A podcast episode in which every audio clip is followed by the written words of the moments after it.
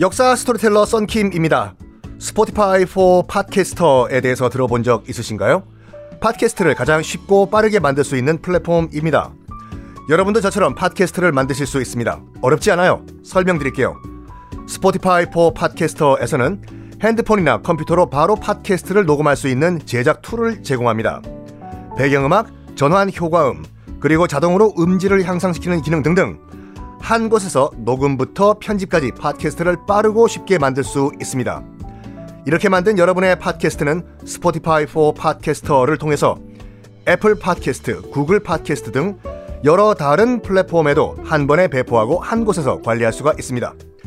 여러분이 팟캐스트를 만들기 위해 필요한 모든 것들을 한 곳에서 모두 무료로 제공합니다.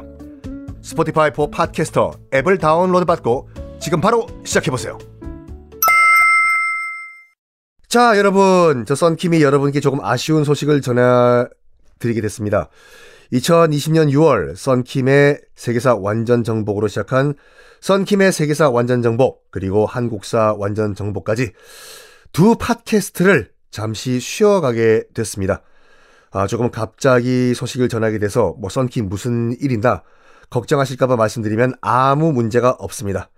더 잘 준비해가지고 새로운 시즌으로 인사를 드리겠습니다. 참 지난 4년에 가까운 시간 동안 쉬지 않고 정말 하루도 안 쉬지, 않, 쉬지 않고 이어왔던 프로그램이라서 뭐 저에게도 의미가 큰 프로그램인데요. 어, 잠시 시즌 종료 후에 다음 시즌에서 인사드릴 수 있는 그날을 저도 학수고대 기대를 아, 하겠습니다. 자, 지금 그 영국의 장미 전쟁 얘기를 하고 있는데 절대로 아름다운 전쟁이 아니다. 귀족들끼리 왕자리 놓고 저거들끼리 치고 바꿔 싸웠던 저, 전쟁이다. 30년 동안 말씀드렸죠.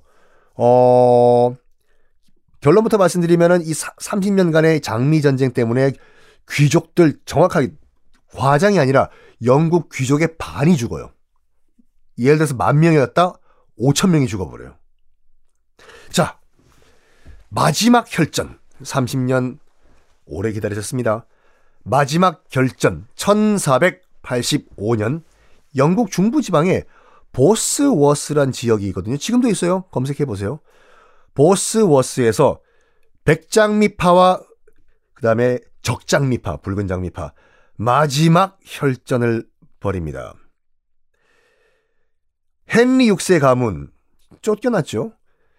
헨리 6세 가, 헨리 6세 가문의 후손 헨리 튜더 붉은 장미 그리고 권력을 빼앗은 백장미 리차드 3세죠. 붙어요. 근데 솔직히 말해서 그 헨리 튜더는요. 전투 경험이라는 건 별로 없었어요. 그렇죠. 프랑스에 도망가 있던 애가 무슨 전투를 해봤겠습니까? 그렇지만 리차드 3세 같은 경우에는 워낙 이 전투 경험이 많다 보니까 약간 처음엔 자신감이 있었어. 참, 야, 네. 붉은 장미들 다 덤벼. 딱 봐도 붉은 피네. 아이고, 덤벼, 덤벼, 덤벼, 덤벼. 근데요, 전투가 막상 시작되다 보니까 1485년 보스워스 전투라고 하거든요. 이 30년 장미 전쟁을 최종 마무리를 하는 마지막 전투, 보스워스 전투에 전투를 하고 있는데 많은 귀족들이요. 일단 간을 보고 있다가 다싹다 헨리 튜더 쪽으로 붙어버리네. 와, 와, 와, 와, 와, 와. 왜 붙었을까요? 왜 붙었을까요? Why? 왜? 동서 고금을 막노라고요. 모든 전투와 전쟁은 제일 중요한 게 뭐냐? 명분이에요. 아무리 봐도 이 리차드 3세는 명분이 없어요. 지 조카 죽이고 왕 된 거 아니에요? 뺏어가지고. 그러니까 일단 저쪽은 헨리 튜더 쪽은 정통 왕실이에요. 간을 보고 있던 귀족들이 딱 보니까 야 아무리 봐도 야 명분이 이쪽 리차드 쪽은 없잖아. 헨리 튜더 쪽으로 붙자. 내 생각도 그래. 내 생각도 그래요. 내 생각도 그래. 하면서 갑자기 그쪽으로 붙어버린 거예요. 헨리 튜더 쪽으로요. 리차드 3세 당황하셨습니다. 반대쪽으로 붙은 그러니까 저쪽 헨리 튜더 쪽으로 붙은 귀족들한테 경고의 메시지를 날립니다. 야! 이 배신자들아! 나 리처드 3세가 네 아들을 인질로 잡고 있어. 빨리 돌아와. 좋은 말할 때 안 그러면 네 아들 죽인다. 참. 그랬더니 여러분 저기 헨리 튜더 쪽으로 붙은 귀족들이 뭐라고 했는지 아십니까? 뭐라고 할게요? 와, 난 이런 말까지 할 줄은 몰랐어요. 이런 말을 했어요. 제 아들을 죽인다고요? 죽이십시오. 저에게는 또 다른 아들이 있습니다. 이게 아빠가 할 말이에요. 어쨌든 그런 말 했어요. 죽여! 인질로 잡고 있는 걔 죽여! 아들 또 있거든? 이야. 막 까는 거죠, 이제요. 아. 그러면서 보스워스에서 이제 백장미파와 적장미파가 서로 뒤엉켜 싸우고 난리가 납니다. 그런 가운데 리차드 3세가 윙 타고 있던 말에서 떨어져요.